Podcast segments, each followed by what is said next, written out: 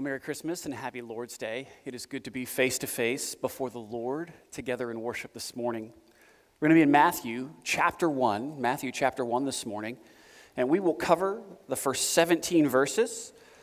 And then this evening, we will look at verses 18 through 25 to the end of the chapter. Now is an opportunity for you to participate in the sermon.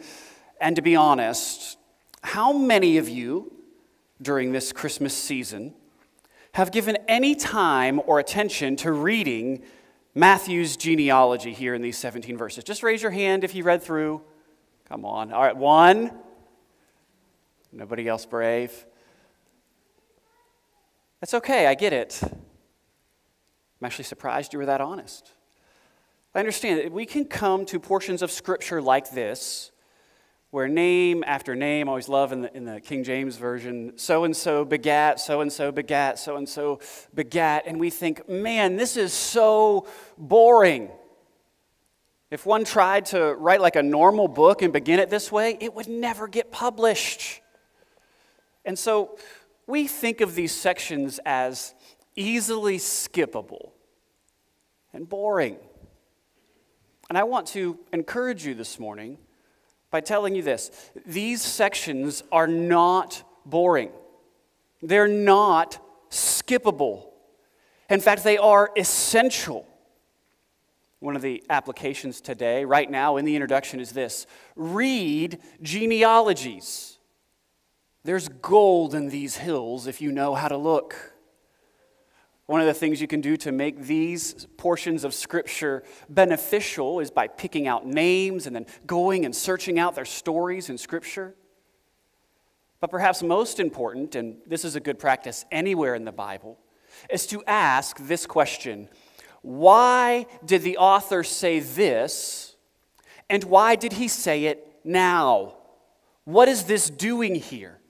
What is this genealogy doing here at the front end of Matthew's gospel. All of it is working to the end of teaching us that Jesus is the forever king who brings the blessing of Abraham to all nations. That's the, the main idea here. That's how the genealogy is functioning. But, but I do want you to think about this later as you go out through your Bible reading throughout the rest of the year and into the next year. Think about asking this question What is it doing here? There's not any word of the Bible that is just a throwaway. Writing things down used to be very hard. You know, they couldn't just open their laptops, scroll out a few words on Microsoft Word, and publish it to the internet. So every stroke of the pen is purposeful. Matthew wants us to see just how important Jesus of Nazareth is in all of history. And so let's you know, apply, let's respond to that point of application together this morning and read this genealogy. Would you stand with me in the honor of reading God's holy and perfect word? Matthew chapter 1, starting with verse 1. The book of the genealogy of Jesus Christ, the son of David, the son of Abraham.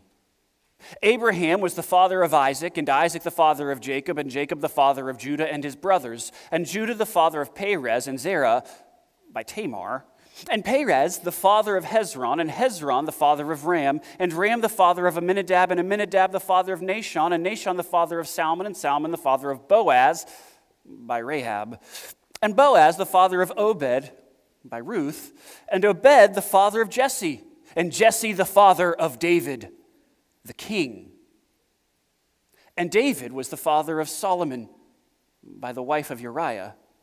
And Solomon the father of Rehoboam, and Rehoboam the father of Abijah, and Abijah the father of Asaph, and Asaph the father of Jehoshaphat, and Jehoshaphat the father of Joram, and Joram the father of Uzziah, and Uzziah the father of Jotham, and Jotham the father of Ahaz, and Ahaz the father of Hezekiah, and Hezekiah the father of Manasseh, and Manasseh the father of Amos, and Amos the father of Josiah, and Josiah the father of Jeconiah and his brothers at the time of the deportation to Babylon. And after the deportation to Babylon, Jeconiah, Jeconiah again, we're supposed to count his name twice, that'll be important later. Jeconiah was the father of Shealtiel, and Shealtiel the father of Zerubbabel, and Zerubbabel the father of Abiud, and Abiud the father of Eliakim, and Eliakim the father of Azor, and Azor the father of Zadok, and Zadok the father of Achim, and Achim the father of Eliud, and Eliud the father of Eleazar, and Eleazar the father of Matthan, and Matthan the father of Jacob, and Jacob the father of Joseph, the husband of Mary, of whom Jesus was born, who is called Christ. So all the generations from Abraham to David were 14 generations. And from David to the deportation to Babylon, 14 generations. And from the deportation to Babylon to the Christ, 14 generations. This is the word of the Lord. May He carve its eternal truth on our hearts. And let us pray together this morning. O source of all good, what shall we render to you for the gift of gifts? Your own dear Son, begotten, not created, our Redeemer, proxy, surety, substitute, His self emptying, incomprehensible, His infinity of love beyond the heart's grasp. Herein is wonder of wonders. He came below to raise us above. He was born like us so we might become like him. Herein is love. When we cannot rise to him, he draws us near on wings of grace to raise us to himself.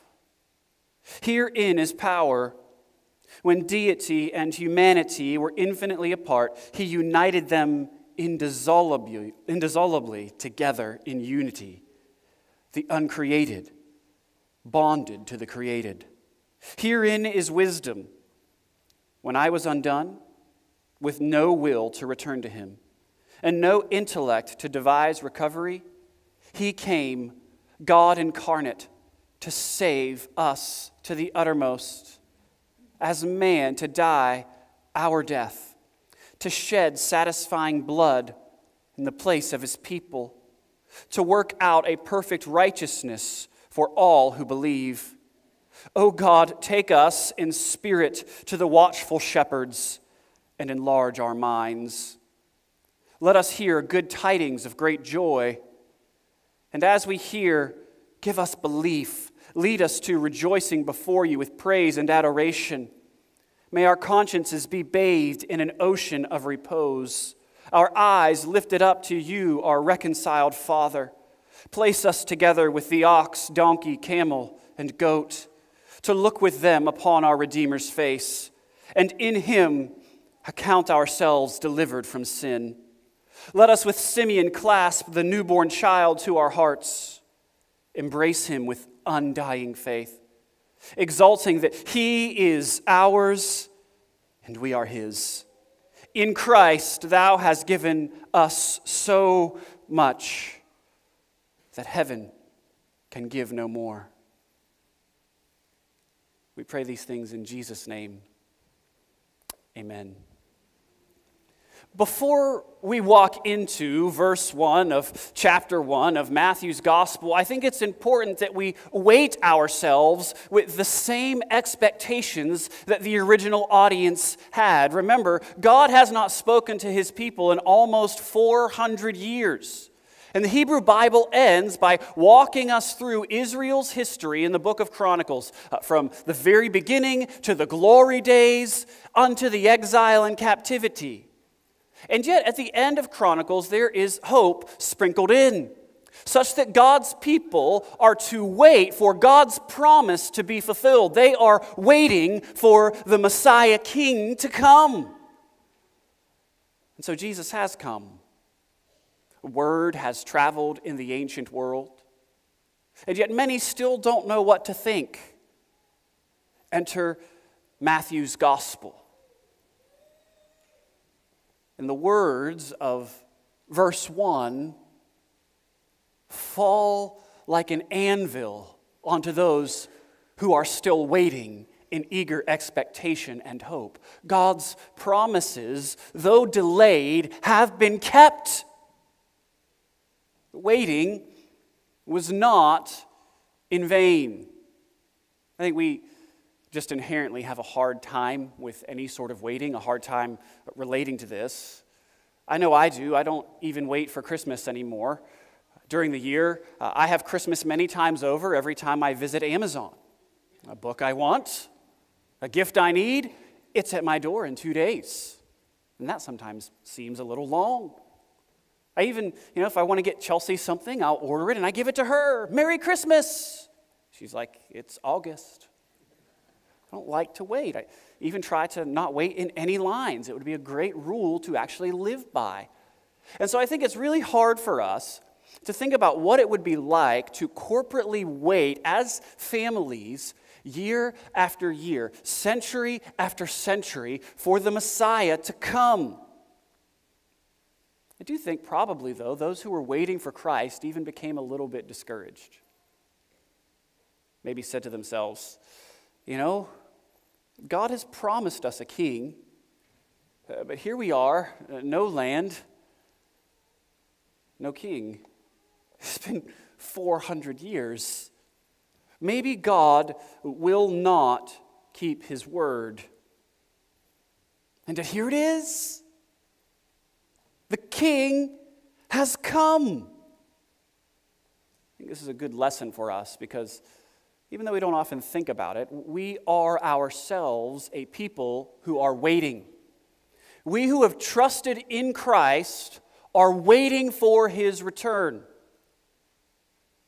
We should wait faithfully, patiently, not with doubts. We should wait faithfully knowing that God always keeps his word.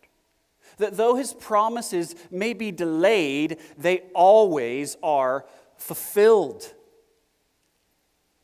We want to wait with patience, remembering that God operates according to his calendar, not ours. He's on his timetable, not yours.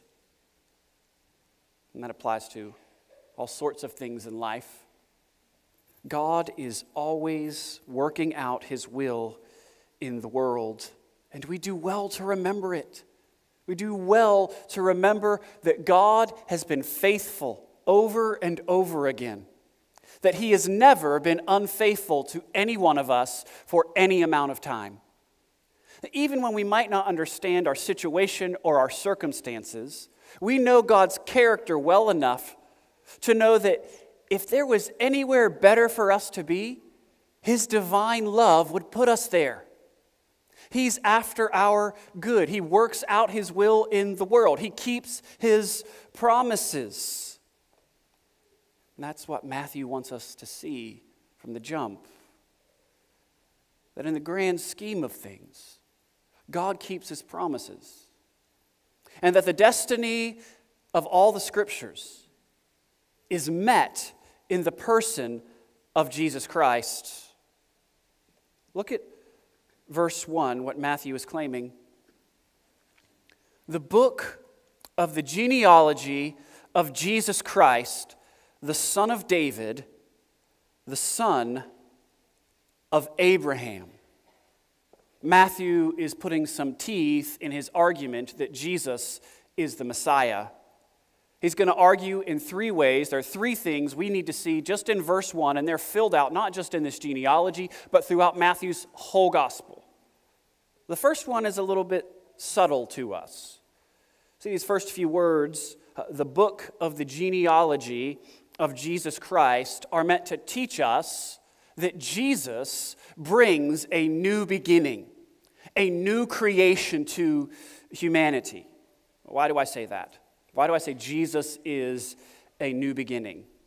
Well, because the words that Matthew opens his gospel with in Greek deliberately mirror early portions of Genesis when new creation is being wrought. You can tell this. You know a little bit more Greek, you'll know it by ear, right? The, the first two words of Matthew's gospel are uh, biblos, book, Bible, genesios. You hear that? You hear it here? Genesios comes from uh, uh, Genesis. And so, what Matthew is doing, just with the first two words of his gospel, is very similar to what John does. In the beginning was the Word. Right? Matthew wants us to recognize that his biography of Jesus is not just about Jesus, it's about a new beginning for the whole world. And so he titles his book after the first book of the Bible Genesis of Jesus Christ. It is interesting that Genesis is best known for God's act of creation. And when we come out of the other side of the Gospels, we recognize that God is again creating life where there was not life. In all those, He gives new hearts and calls unto Himself. Matthew wants us to know that this is a book of new beginnings, a new Genesis, and that Jesus is the new Adam. Like Adam, he is not yet tainted by sin. But unlike Adam, he will resist temptation, fulfill his role as king, and crush the head of the serpent. The first Adam rebelled against God and brought sin into the world. The second submits himself to God perfectly and defeats sin and death by way of his crucifixion and resurrection. He gives new life and the promise of future physical resurrection to all who come to him in faith. Jesus is the one who brings a new beginning and new life. Paul writes in 1 Corinthians 15, verse 21 For since death came through a man, the resurrection of the dead also comes through a man. For just as in Adam all will die, so also in Christ all will be made alive.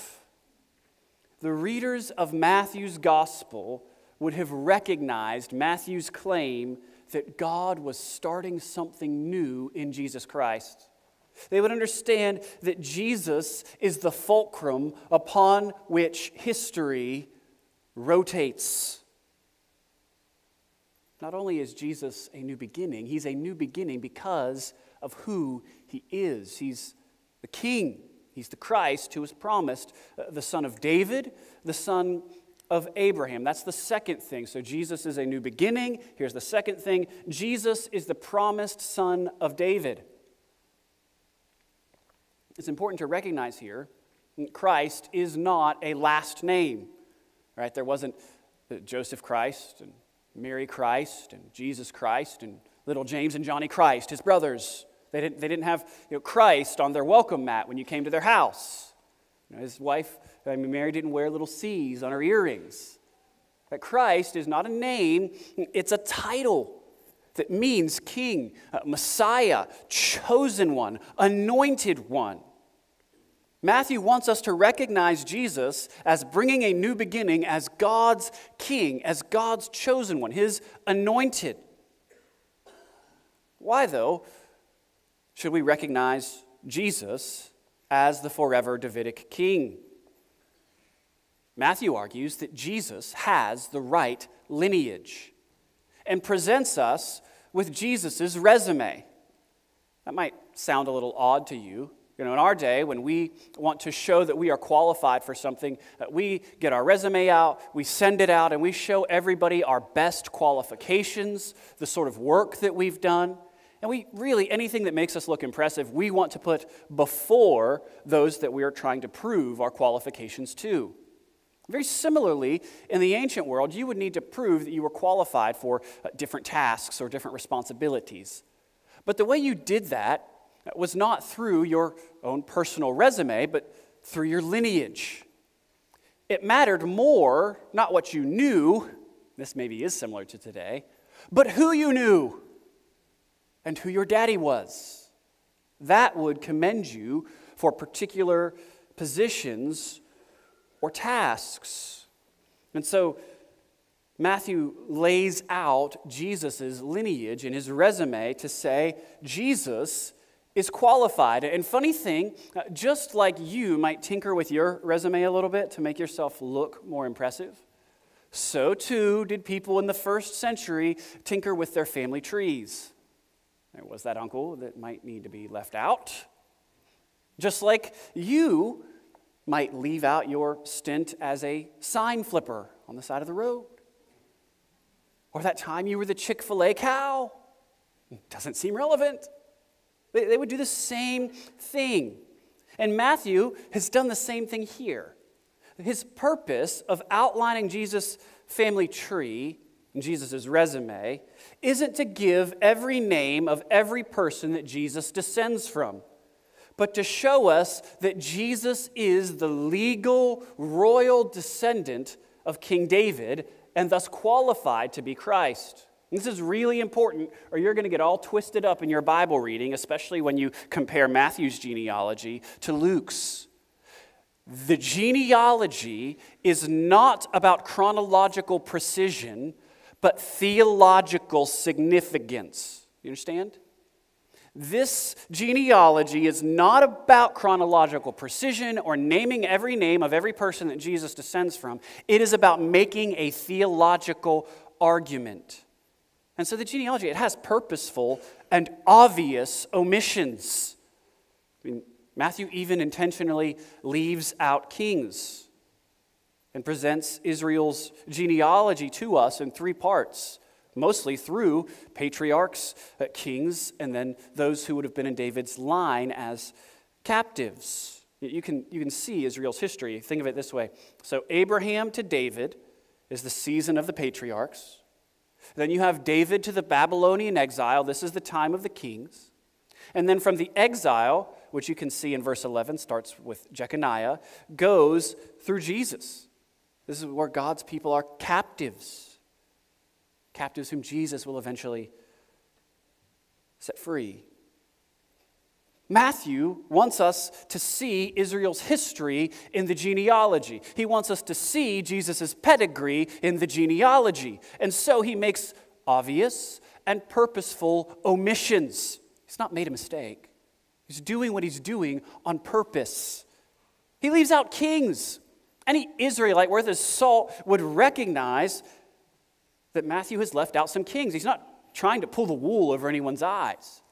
The Israelites would have known kings uh, much like we know presidents. Actually, that's not a great example. Nobody, like, who's the 12th president of the United States? See, nobody knows. Nobody knows. Just lost to history. They would have known their kings, though. They've been able to do their research. Matthew, you left this person out. No, he is making an argument. And he even tells us as much in verse 17. He says, This is what I'm doing in my genealogy. These are all the generations from Abraham to David, that's your patriarchs, 14. From David to the exile, that's 14. And from the deportation to Babylon to Christ, this is what I've called captives, 14 generations. And so you do go, Matthew, why this focus on the number 14? It's really interesting. I think one of the reasons is because Jewish folks used to play word games and number games, a lot like we do. Maybe their version of Sudoku was called uh, geometria, if I'm pronouncing it right. I'm not great at pronunciation. Uh, but in geometria, what you would do is a letter would correspond to a number. So if in English it would be like A is the number one, B is the number two, C is the number three. You get it? So in the Hebrew alphabet, theirs works a similar way. It's Aleph, Bet, Vet, Gimel, Dalet, Hey, right? So, so Aleph, Bet, Gimel, Dalet. With me? Dalet is the fourth letter of the Hebrew alphabet. And so it gets the number four. V or Vav is the sixth letter of the Hebrew alphabet. And so what they would do is they would come up with numerical values of someone's name. Now, in Hebrew, especially the original, there were no vowels. In fact, when you read it now, biblical Hebrew, they've added in these vowel pointers. Uh, they did it way back then, we didn't do it. But they added in vowel pointers so you would know how to pronounce the word. And so, how they would calculate the numerical value of someone's name is by adding up the consonants in their name. So you would go uh, D, all right, that's four.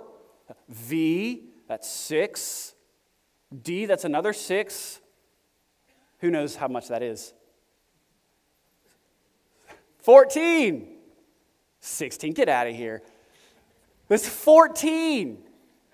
Actually, I heard somebody say, you know, you can see that the, David's name, it's DVD, and the Bible is prophesying the advent of DVDs. I thought that was funny. But it's built around his name being 14 is the numerical value of David's name. And so now we have uh, 14 generations, right? 14, 14. This is what people did before the internet, okay? Some of you are like, wow, this is. So you have 14 generations. And do you know what else is unique about this? Guess whose name is the 14th on the list? It's David's.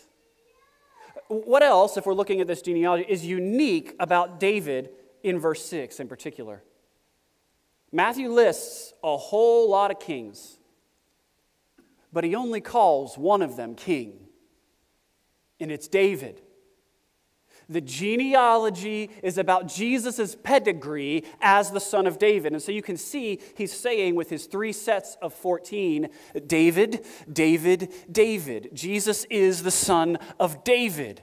It's like he's setting off an alarm saying, King, King, King, the King is here.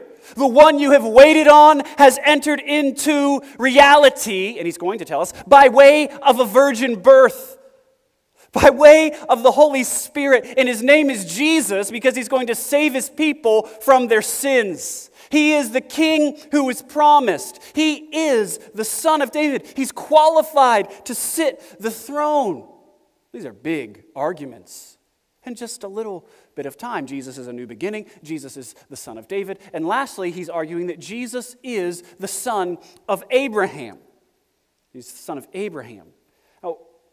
I think most of us remember one of the many things that was significant about Abraham is that he bore the promises of God.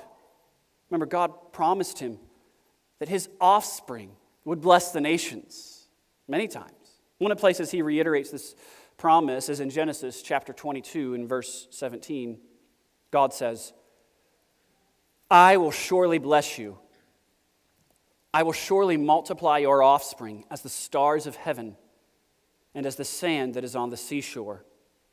And your offspring shall possess the gate of his enemies, and in your offspring shall all the nations of the earth be blessed, because you have obeyed my voice. So God promises Abraham, Your offspring is going to bring blessing to all nations. I think it's fair for us to ask the question how? How?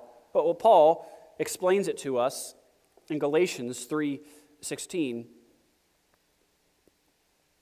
Now the promises were spoken to Abraham and to his seed, that's offspring. He does not say and to seeds as though referring to many but referring to one and to your seed, who is Christ. You see, the offspring of Abraham that brings blessing to the nations is singular. It is the man, Jesus Christ. Paul goes on and elaborates. Galatians 3 6 through 9. Just as Abraham believed God and it was credited to him for righteousness, then understand that those who have faith are Abraham's sons. Now, the scripture saw in advance that God would justify the Gentiles by faith and told the good news ahead of time to Abraham, saying, All nations will be blessed through you. So those who have faith are blessed with Abraham who had faith. See, Paul argues that righteousness and the enjoyment of the blessing of God comes as a consequence of having faith in God's promises. Those who are true children of Abraham are those who have faith. The promises made to Abraham of blessing find reality in the person and work of Jesus Christ. Whoever has faith in Christ is grafted into Jesus' family tree. Matthew makes this point to us with who he includes in this genealogy. Did you realize how messed up it is? Like if I'm if I'm making a genealogy for Jesus, I am including uh, matriarchs, right? I'm throwing if I'm going to include women at all, I'm going to include it, in the first century. You didn't put women in genealogies; it was it was bad bad stuff. It would be like putting in yours sometimes steals office supplies, right? Uh, it wasn't a, a, way to commend yourself.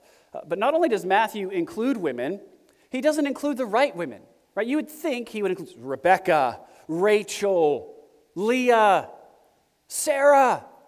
Instead of the matriarchs of Israel, we've got outsiders, scandalous ones at that. We've got Canaanites, Moabites, and Hittites. Gross. I mean, that's what a lot of these the Israelites would be thinking. Ew, why are they here? These are scandalous women of ill repute. I mean, you all do you know the stories of Tamar and Rahab and Ruth and of Bathsheba? Tamar was obliged to act in faith in order to get Judah to fulfill his role to her in providing her with an heir, with a son. And so she dressed herself like a prostitute and played the role of a hooker so that she could get pregnant with Jesus' great, great, great, great, great, great grandfather. Rahab uh, was a prostitute in Jericho who hid Israelite spies from the enemy. Ruth was a Moabite who had nothing lost her husband, and when her mother in law told her to go home, go back to her people, she said, No, your people will be my people. Your God will be my God. All right, so far, so good. But then, if you keep reading in Ruth, uh, when she finds Boaz, she figures out, All right, there's this feast. I want him to marry me. He's a kinsman redeemer. And so, what I'm going to do is go there in the middle of the night and lay down next to him in the middle of the night after he's been celebrating. And uh, I will uncover his feet, whatever that means. You guys can research that that later. It's a little dicey, scandalous. And then, of course, you have Bathsheba who commits adultery with David. Matthew has made some odd decisions here, not just by including scandalous women, but by including evil men. King Ahaz ignored Isaiah's counsel and brought Judah under the destruction of the Assyrians. He sacrificed his children to false gods. Manasseh is described as one of the most wicked kings in the history of Judah. He built false worship sites, practiced sorcery, and participated in child sacrifice. Maybe my favorite name on the list is Jehoram. He's in verse 9. And in Second Chronicles 21.20, one of my favorite passages of scripture here, uh, the, the chronicler says of him, quote, he died to no one's regret. I mean, how would you like that on your tombstone? died to no one's regret. These are bad dudes. And even King David is recognized as an evil man. What's it say? David was father of Solomon by the wife of Uriah. Matthew could have just said Bathsheba. But he says the wife of Uriah to bring our attention to David's actions his abuse of authority in both taking Bathsheba to himself initially and then, upon discovering her pregnancy, arranging for the murder of her husband. Matthew's bringing out the fact that, that David, though held up as an example of what it means to follow God with one's whole heart, was also an adulterer and a murderer. These are scandalous women and evil men. Why are they here? Three reasons. To make clear that Jesus is king, not just of Israel, but of all nations. The inclusion of these Gentile women show us that God has always planned and always included the nations in Christ. He's always sought to save a people from every tongue, tribe, and nation unto himself. They're included to show us that Jesus is the King of kings and the Lord of lords. But why these scandalous women and evil men, too? To show us that Jesus is born to save a sinful people from their sins. The family of God is made up of all who come to Jesus in faith and submit to him as king. There is mercy and forgiveness for all kinds of sinners, from scandalous women to evil men. Matthew's genealogy includes outcasts, adulterers, and foreigners, because the family that Jesus comes from shows us the family that he has come for sinners like you and I. Jesus did not come from perfect people for perfect people. Jesus came to save a sinful people in rebellion against him. He came to save his enemies by his grace and his mercy. Jesus' genealogical resume shows us that God loves sinners, even the worst kind. And the resume has quite a cast of characters. In it, we see that God loves immoral prostitutes like Rahab. God saves Rahabs. God loves adulterers like Bathsheba. God saves Bathshebas. God saves sinful people like Rahab. God saves Rahabs. God saves kings like David who do evil. God saves David's. God saves persecutors of the church like Paul. God saves Paul. God loves wicked sinners, his enemies, people like you and me in rebellion against him. And God saves people like you and me. By his Holy Spirit, he creates new life in us, calling us to himself. And we turn from our sins and we trust in Christ. And he says, I am yours and you are mine. Friends, none of us in this room, no one in the whole world is too far gone for the grace of God. Christ Jesus came into the world to save sinners. That's what Christmas is about. Christmas is about the crucifixion and the resurrection and the restoration of all things. Brothers and sisters, the message of Christianity is not the good people are in and the bad people are out, but that everyone is out. And it is only by the grace of God that any of us can be reconciled to God. This is why Christmas is necessary, because we cannot make ourselves right with God. It drives me crazy when we get so sentimental about Christmas and we just speak in platitudes that don't mean everything. War is over if you want it. Is it? No. Things that make us feel warm and fuzzy inside without ever thinking about why Christ came. God the Son became what he was not while never ceasing to be what he was so that he could become killable. He came to die. His blood is the only way that any of us can be made right with God.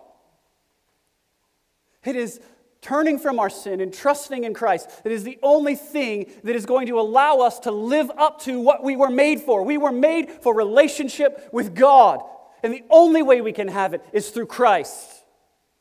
That's what Christmas is about. Non Christian, no one is unsavable. No one is too far gone for the grace of God. Stop waiting.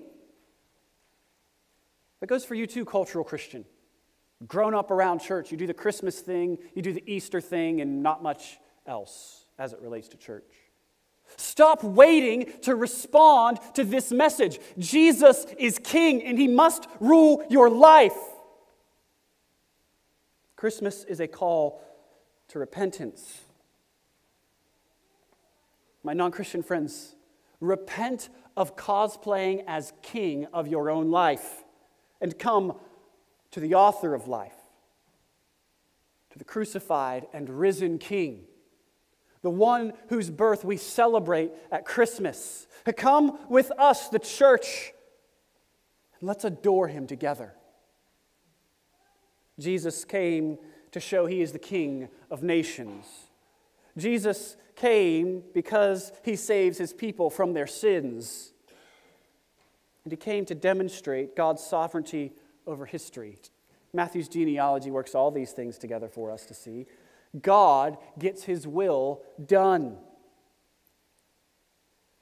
God uses sinners like David and Tamar and Rahab.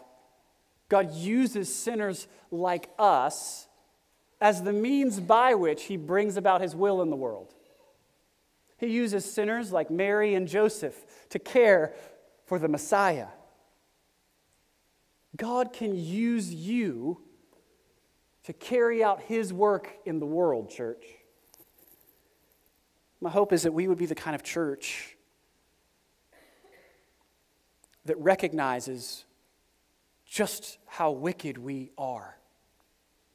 That we would be the kind of people that know exactly what we've been saved from, that know exactly what it cost for us to be brought into the family of God. That we would be the kind of church that welcomes poorest and vilest of sinners. It welcomes them into our midst and says, There is life and hope for you. You want proof? Look at me. Christ saves sinners. Church, God uses people like you and I to display his glory in the world. He will use you. So, share the gospel. This Christmas season, tell others about the cross. Tell others the true story of Christmas. Don't give them images of fat men and flying reindeer. Show them the empty tomb the occupied throne, and the King of Kings and the Lord of Lords coming back to earth on horseback with a sword in his hand to put a final end to the darkness that he started overcoming at his birth. Let's pray.